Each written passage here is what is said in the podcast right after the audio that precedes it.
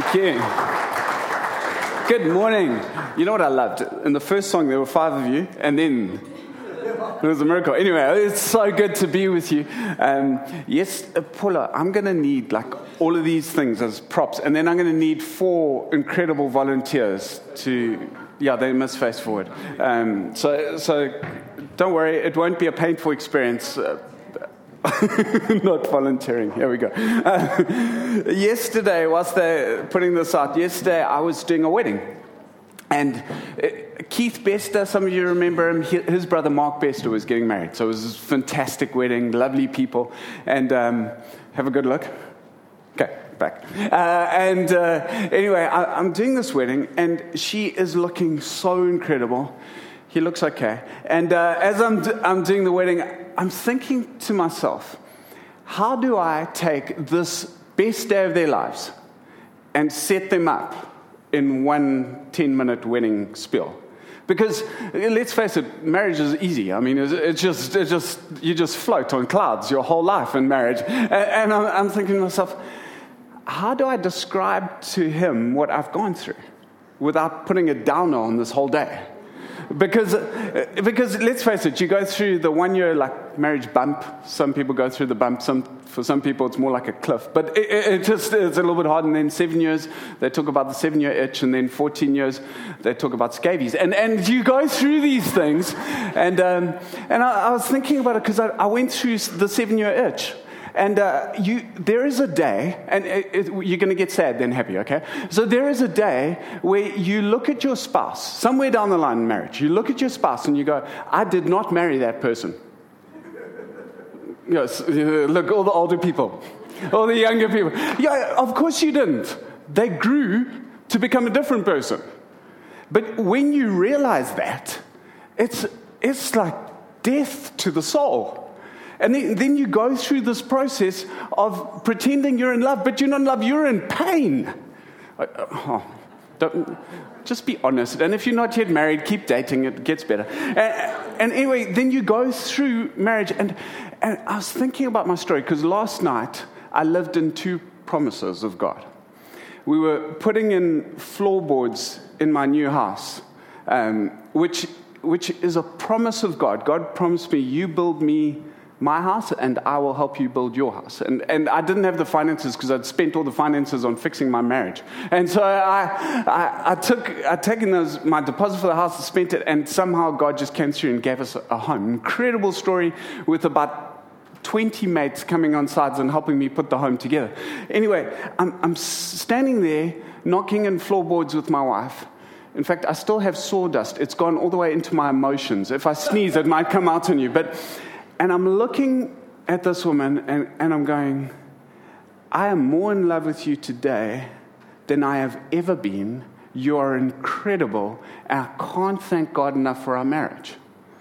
Now, in order to get there, I had to hold on for dear life to these weird promises that I could find in Scripture and these promises people were giving me that, hey, Ross, it's going to get better and when you look back, you're going to look back and go, Thank you, God, for this marriage, because you will have grown and she would have grown and it will be beautiful.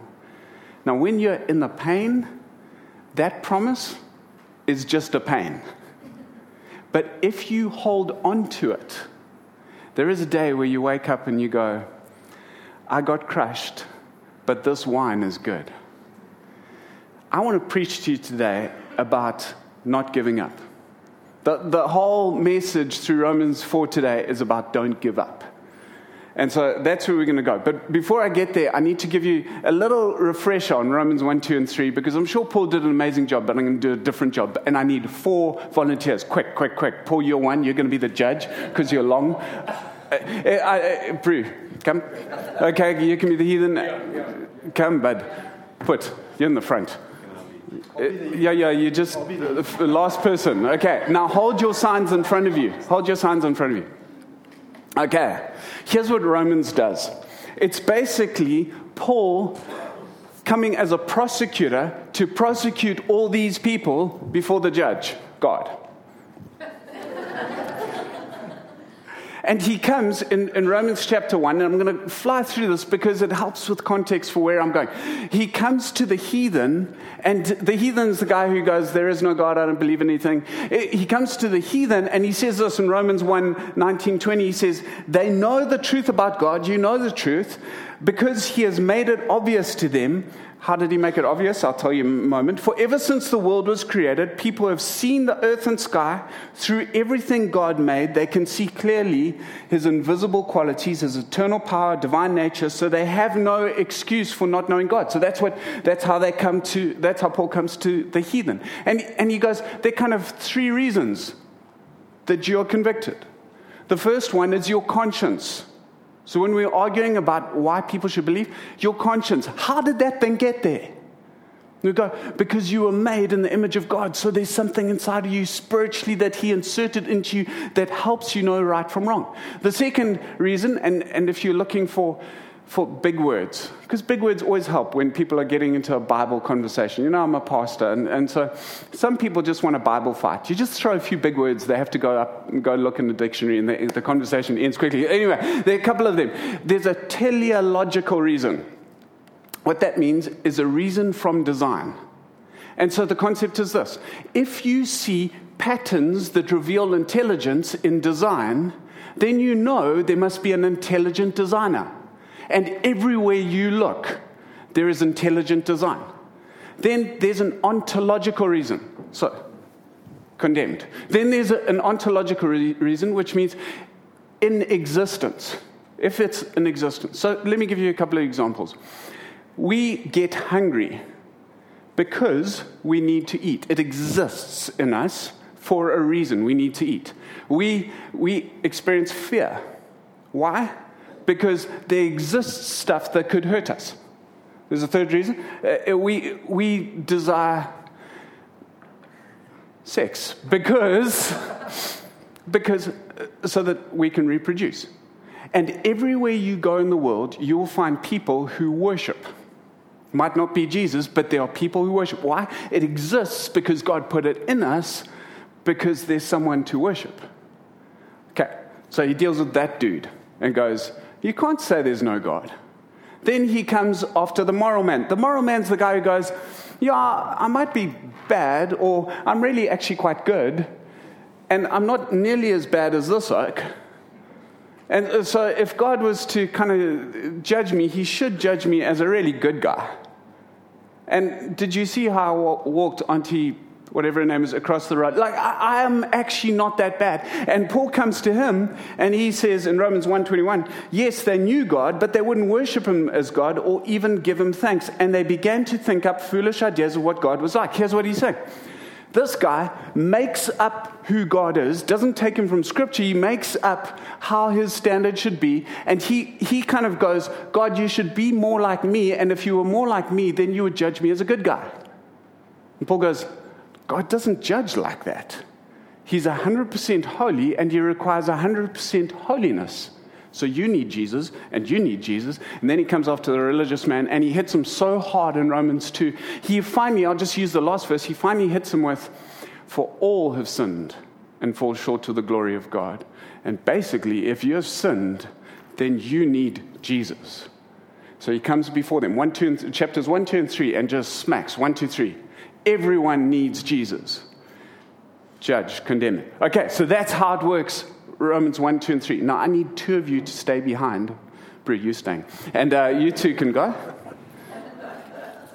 And it's just nice having you around. Okay. I want to go into Romans 4. Uh, we, we could have got some, yeah, you just look pretty be nice if we got some ladies. Anyway, Romans 4, it starts. Uh, I, I never do this, but about three or four weeks ago, I actually preached a fairly decent sermon on Romans verse 4, verse 1 to 9. And if you enjoy today, that will make today even richer. So I encourage you to do that. But from Romans 4, verse 9 to 13, it speaks on circumcision. So we're going to use the next 30 minutes to talk about circumcision. No, I'm joking. Okay, I'm going to skip through to verse 13. Yeah, they were feeling very uncomfortable about how this sermon was going to go. Ah, here we go.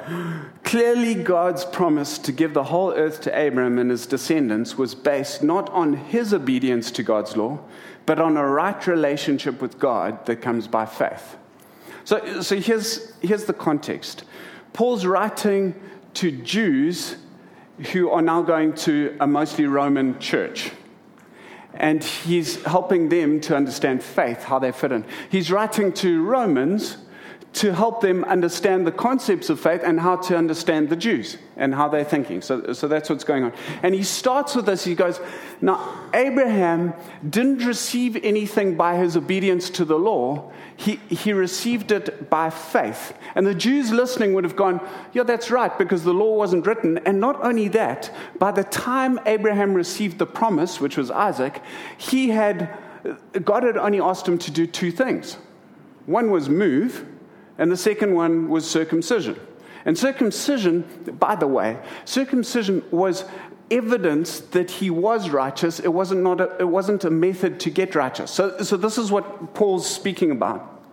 And here's what he's saying he, he says, it was given to uh, God's promise to give the whole earth to Abram and his descendants was based not on his obedience to God's law, but on a right relationship with God that comes by faith. Here's what he's saying You will either get God's promises because you live a hundred percent right before God every day, all the time. You are Jesus.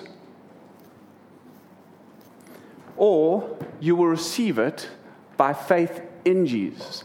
Here's what it's saying the grace of God in your life is the result of who you know, not what you do. It's the result of your relationship with Jesus, right relationship that comes by faith. And then it says, if God's promise is only for those who obey the law, then faith is not necessary and the promise is pointless.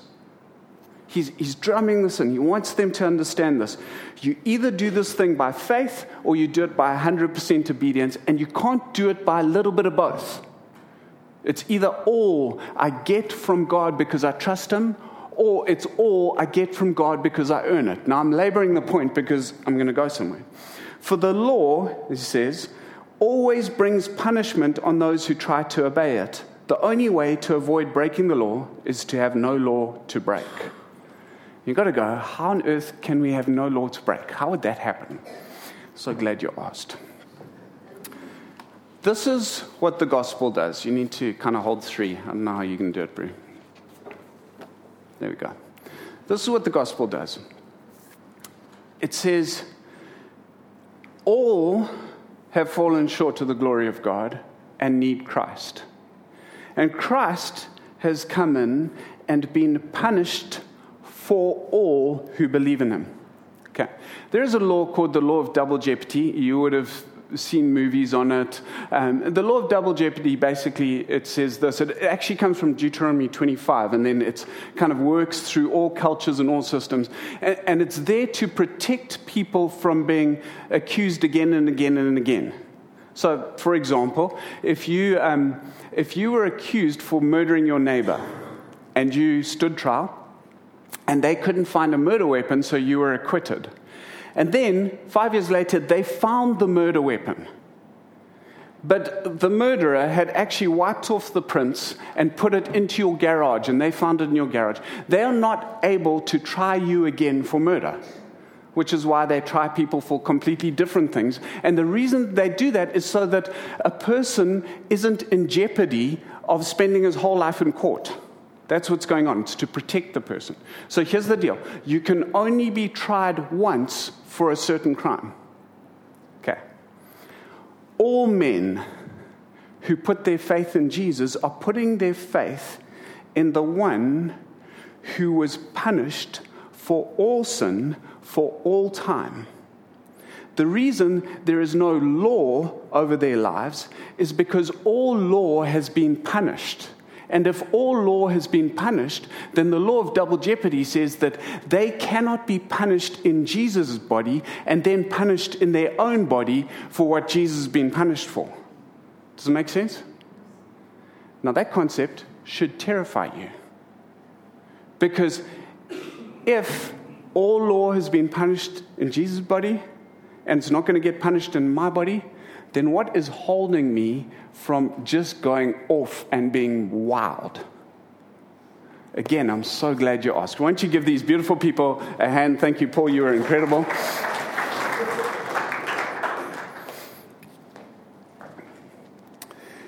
Here's how he goes.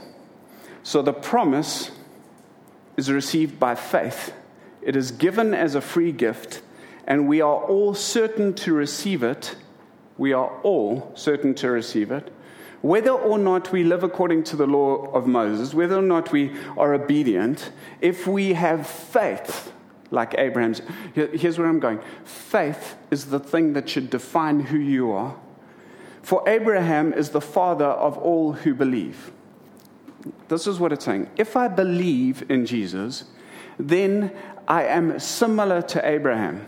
I get Abraham's DNA. And if I have someone's DNA, then when they die, I get the will that they write. Okay? So if I believe, like Abraham does, the scripture is saying, then I'm like him, I'm his, I'm his son. And if I'm his son, I have access to all the promises. This is super, super important. I was, um, I was moving.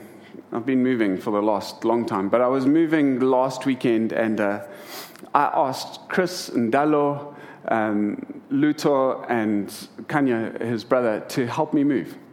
And Chris, who's actually here, they're, they're helping out with kids' church. Chris is a comedian. They're some of the nicest kids I actually know. And uh, Chris is, is like stand up com- comedy. He's funny all the time. So here, here we are one white guy and four black guys in a Hilux and Chris starts making jokes about what's going on in this, in this Hilux. And it's, it's one hijacking joke after the next. And then, and then as we're getting out, he, he starts ripping off the Indian guy who's driving past. And, and he, he's ripping off what's going on in his head. But Chris can do accents. So Chris is going, hey, man, we must watch out for that, that white toe and all. And, and he's going for it. And then he's, he's saying, hey, boys, put your back into it. And he's using Afrikaans and he's ripping off one guy after the next after the next. And I, am listening to this and I'm almost crying with laughter. And what I'm realizing as he's ripping people off is he's not ripping them off about their color, he's ripping them off about their behaviors that link them together. In fact, this is going to go somewhere. In fact, when we went to, the deal was they helped me move, I buy them KFC. It was just. No prototyping. Anyway, so we go have KFC, and, um, and the KFC is taking a very long time. So I get up, and Lutz goes, No, no, no, no, Ross. And because I've watched Trevor Noah, I know. He's looking at me and he's going, You're white, so you're going to complain. So I said, Lutz, I'm not going to complain. Uh, I'm just going to ask where it's at. Anyway, eventually it came. And you know, KFC, it's basically oil, salt, and some meat. And so, so I'm like, eat this stuff as fast as you can, just get it out your system. But Lutz had told me before, he said, Ross, you've got to understand that KFC for a black guy is like sushi for a white guy. And I witnessed it. Because when that KFC arrived, there was just silence. They laid it out, and they ate it particularly and slowly. I mean, I'd wolfed the stuff down. They just ate slowly. And I was like, guys, can we go? Then They were eating, enjoying every mouthful. And I thought to myself, two things. If a black guy rips you off, you stay ripped off. Like, it will, it will ruin you. But the second thing, I, I just realized, when you start to look at people based on their behaviors, you start to uh, clump them into an identity. The early Christians, for the first 11 years, were clumped into an identity called believers. In Acts 1, verses something, it says that the believers, 120 of them, were gathered together. In Acts 2 42, it says the believers shared meals, they prayed together, they devoted themselves to the apostles' teaching. Acts 4, the believers of one heart and mind. Acts 5, Acts 6, again and again, it says the believers. It refers to them as believers because some guy was looking at how they behaved and noticed that on Sunday they did this. And then when they hit troubles, they would pray. And, and, and he noticed again and again and again, they were acting in a certain way that helped him go, Oh, that must be a believer. That must be a believer. Now, here's why this is so important because you are made to act out your identity. Here's how this works If, um, if you want to have a lifestyle of health, you want to be a healthy physical person, then you will start a practice of running or surfing or gymming. And the way you'll generally start the practice is you will phone up a buddy and say, I want to gym with you. You get a gym buddy. And then you'll go to gym. And you know what happens after that first day? Nothing. You just sore. It sucks. And then, and then a few days later, you'll go again. It'll be more sore. It'll suck a little bit more. So why do you keep going? Because your gym buddy phones you and says, you come to gym today. And then you'll go. And then after, like, I don't know, 10, 11 times, you, there'll be a day where your gym buddy goes, I'm sorry, I'm in Joburg this week. Um, I can't make it to gym. And you will still go. You know what's just happened? The practice has become a habit. And if you keep going and keep going and keep going through the process, you will wake up one day and you'll look at your body and you'll go, if you're a guy, you'll go, I don't know how she resists me. and if you keep going and you keep going, you will one day wake up and you'll have this thought gym is just what I do. And when you pick up a 500 kg table with one arm, people look at you and go, he's a gym freak. And now, a practice has become a habit, which is a lifestyle that is informed by an identity. And once it's an identity, you don't have to think about going to gym, it just happens. As believers, we shouldn't have to think about what we do when financial crisis comes. It just happens that we praise God and give Him thanks. We shouldn't have to think about what we do on Sunday because it just happens that we gather together with our spiritual family. It, it shouldn't, it, we shouldn't have to think about how we behave when, we, when we're facing a relational conflict because it just happens that the scripture says, Come confront your brother and sister. It, we just behave out of an identity. That's what was going on in Acts. But the problem is, people give up. Here's how this works. Have, have you ever been to gym in the first week of January? You just can't get a machine anyway. Have, have you been on the fifth week? Like in February? It's just machines for days. You got to ask, what happened? This is what happened. Between the practice and the promise of a new body, the process knocked them off. Christians? Between the practice of being filled with the Holy Spirit and the promise of living in joy, there is a process of thanksgiving and praise. Between the practice of prayer and the promise of living in no fear, there is a process of renewing your mind. And, and what happens with Christians is somewhere down the line, they fall off this train, and I understand why. Because when you get a promise, it is just, it is so good when you get a promise. When God says to you something like, I want you to tithe, and he gives you instruction on practice. It is so good because you know that there's a promise and it's a beautiful promise. It's just when a year later after tithing, you're not seeing the promise, you start to go, ah. Or if, you, if you're single, but you have this desire for marriage in your heart, and, and it feels like God's stirring that desire for marriage. It's so wonderful when that happens, but then 10 years later and you're still single you start to go, ah. And these are the words I hear Christians say the whole time. I don't know if God works for me. I don't know if Christianity works, especially in millennials. I'm hearing it again and again. I don't know if this Christianity thing is for me. What's going on is there's a process that's knocking them off, which is why Abraham is so inspiring. So we're going to go to a verse that I think just it blows me away. It's verse 17. It says, "That is what the scriptures mean when God told him, I've made you the father of many nations." This happened because Abram believed in the God who brings the dead back to life and creates new things out of nothing.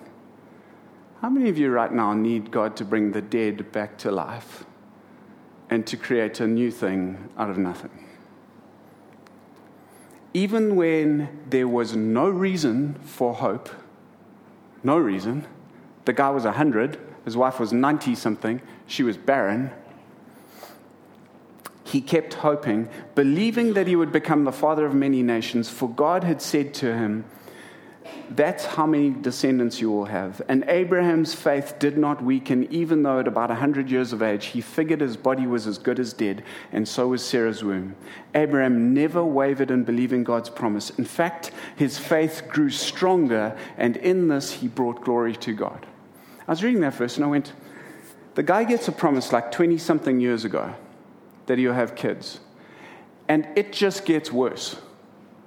Now it's 25 or whatever years later, and his faith for kids is greater than it was back there. How on earth did that happen?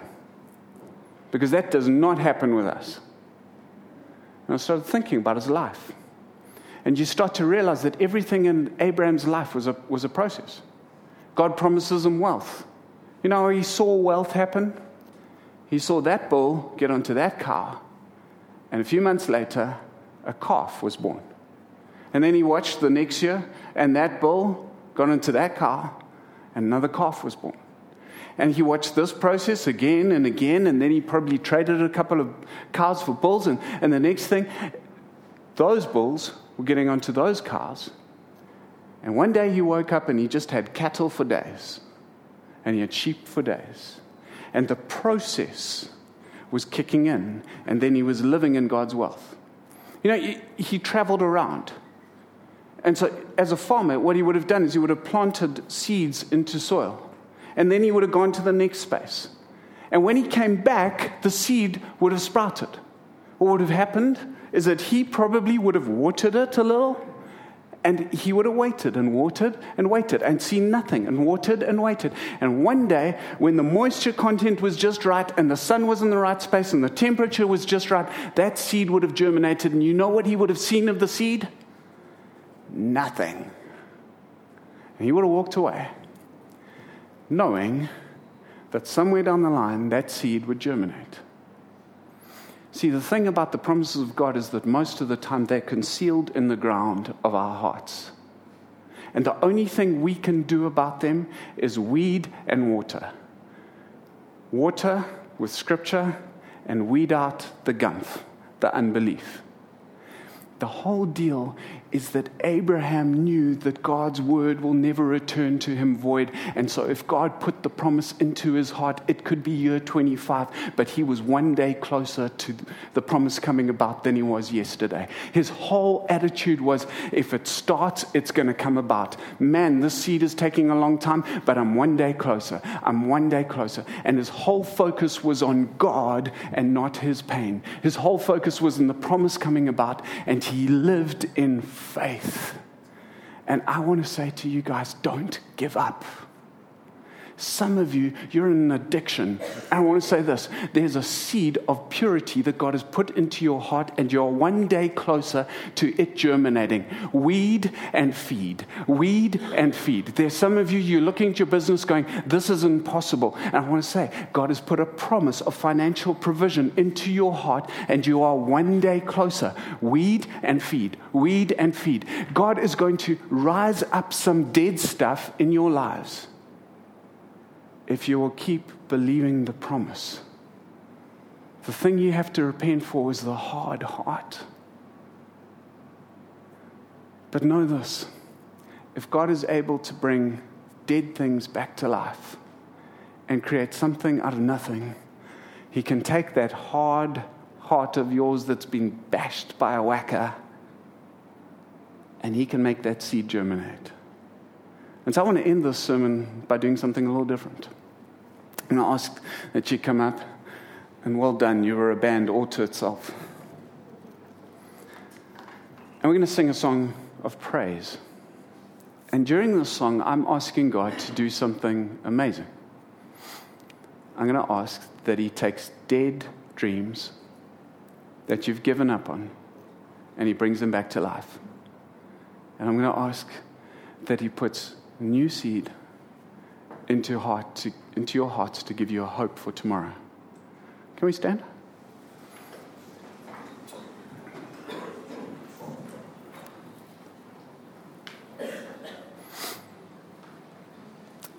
If you really need what I'm been preaching about, why don't you just, can, can the rest of us just close our eyes for a moment? Why don't you just lift your hands? Some of you like hands right up. Okay, that's, that's about half this room.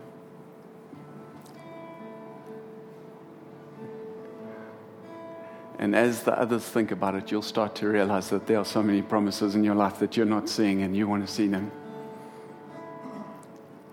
So, Jesus, I just pray that you do an amazing thing, that by your Spirit you speak to their spirits and you make their spirits come alive, that hardness gets broken off.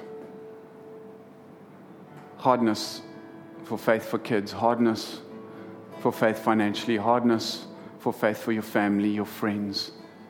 God, I ask that you break it off.